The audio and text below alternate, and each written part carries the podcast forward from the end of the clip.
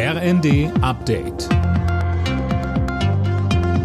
Stündlich neu. Auf den Punkt informiert.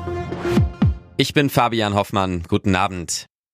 Zum Auftakt der Münchner Sicherheitskonferenz hat Bundeskanzler Scholz die Waffenlieferungen an die Ukraine weiter verteidigt. Darüber hinaus forderte er auch die Partnerländer Deutschlands dazu auf, ebenfalls Kampfpanzer zu liefern. Eileen Schallhorn. Ja, damit hat er sich ganz klar hinter den ukrainischen Präsidenten Zelensky gestellt. Der sprach zuvor per Videoschalte und rief die Verbündeten ebenfalls zu schneller und vereinter Hilfe auf. Die Münchner Sicherheitskonferenz ist das weltweit wichtigste Treffen in Sachen Sicherheitspolitik.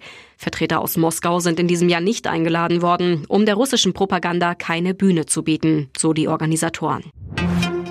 An vielen deutschen Flughäfen geht heute so gut wie nichts. Die Gewerkschaft Verdi hat zum Warnstreik aufgerufen. Rund 300.000 Passagiere sind laut Flughafenverband ADV betroffen. Auch morgen dürfte es noch eine Weile dauern, bis alles wieder wie geplant läuft.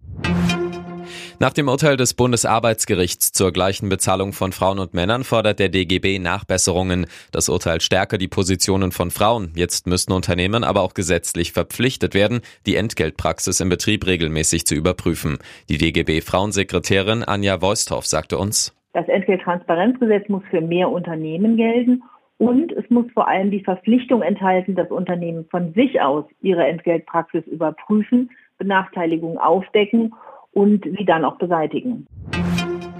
Immer mehr Menschen in Europa bewegen sich zu wenig. Das zeigt eine aktuelle Studie. Mehr als ein Drittel der Erwachsenen in der EU schafft es nicht, so viel zu trainieren, wie es die Weltgesundheitsorganisation empfiehlt. Die Corona-Pandemie hat den Trend demnach noch verstärkt. Die WHO empfiehlt mindestens zweieinhalb Stunden moderates Training pro Woche. Wenn sich jede und jeder daran halten würde, könnten laut der Studie jährlich über 10.000 vorzeitige Todesfälle verhindert werden.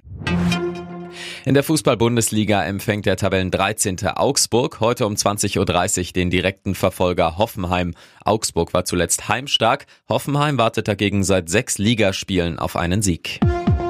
Alle Nachrichten auf rnd.de